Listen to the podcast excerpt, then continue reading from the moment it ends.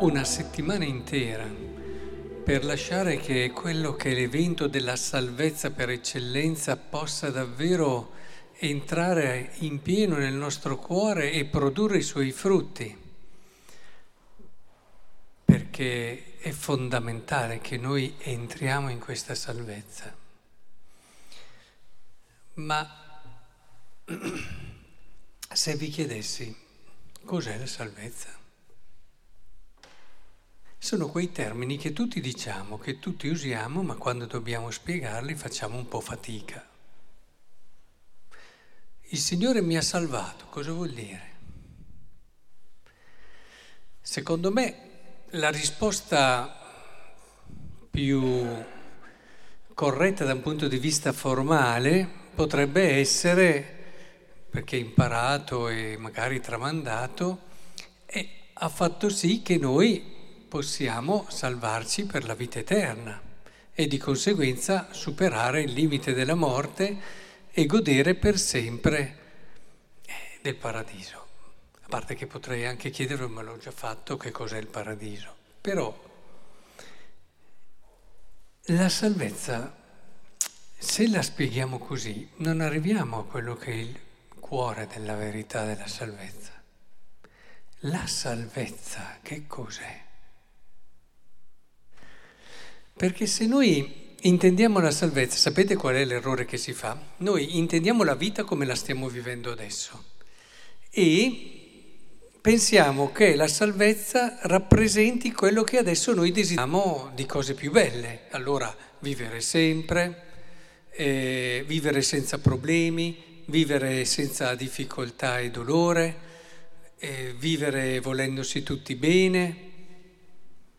Ma così facendo noi diamo ragione a Feuerbach e a tutti quei filosofi atei che dicevano, ah, cristianesimo, Dio è la proiezione dei desideri dell'uomo. L'uomo ha certi bei desideri e li proietta tutti su Dio.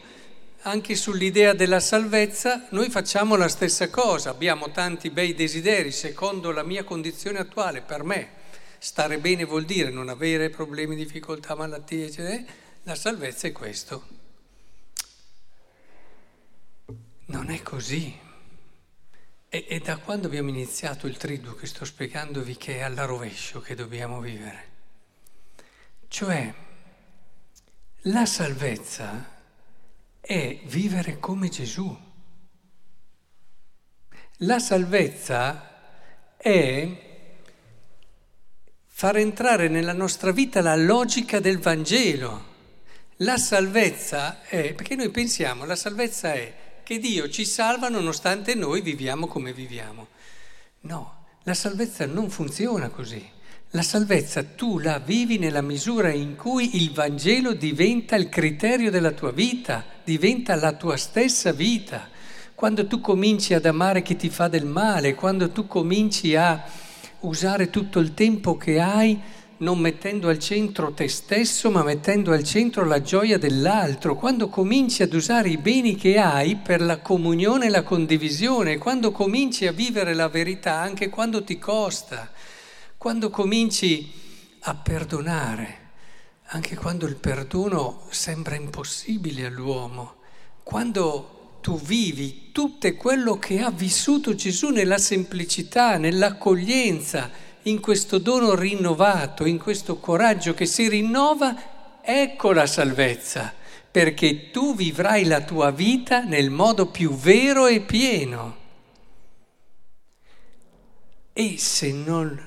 Che, perché diciamo che i santi sono diretti in paradiso? Perché loro l'hanno già vissuto qui, quello che si vive nel paradiso quella dimensione di Vangelo che è propria del paradiso. Ed è chiaro che vanno subito in paradiso, ma chi non vive così è ovvio che ha il purgatorio. Che cos'è il purgatorio?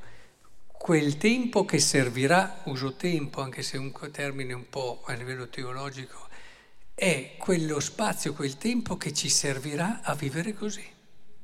Perché se no non c'è salvezza o diventi santo sulla terra o ti fai il purgatorio per diventarlo. Ma questa è la salvezza. non sono altre cose. Non facciamo l'errore di proiettare quelle che sono un po' i nostri modi di vedere, molto umani. Eh sì, poi il Signore ci la tranquillità, ci dà qui, ci dà là. No. O diventi santo, la salvezza non la sfiori neanche. Quindi è importante che noi abbiamo un'idea corretta di salvezza, perché questo è ciò per cui siamo nati. Questo è ciò che rappresenta il sogno di Dio ed è là, come il Padre misericordioso che ci sta aspettando a questo.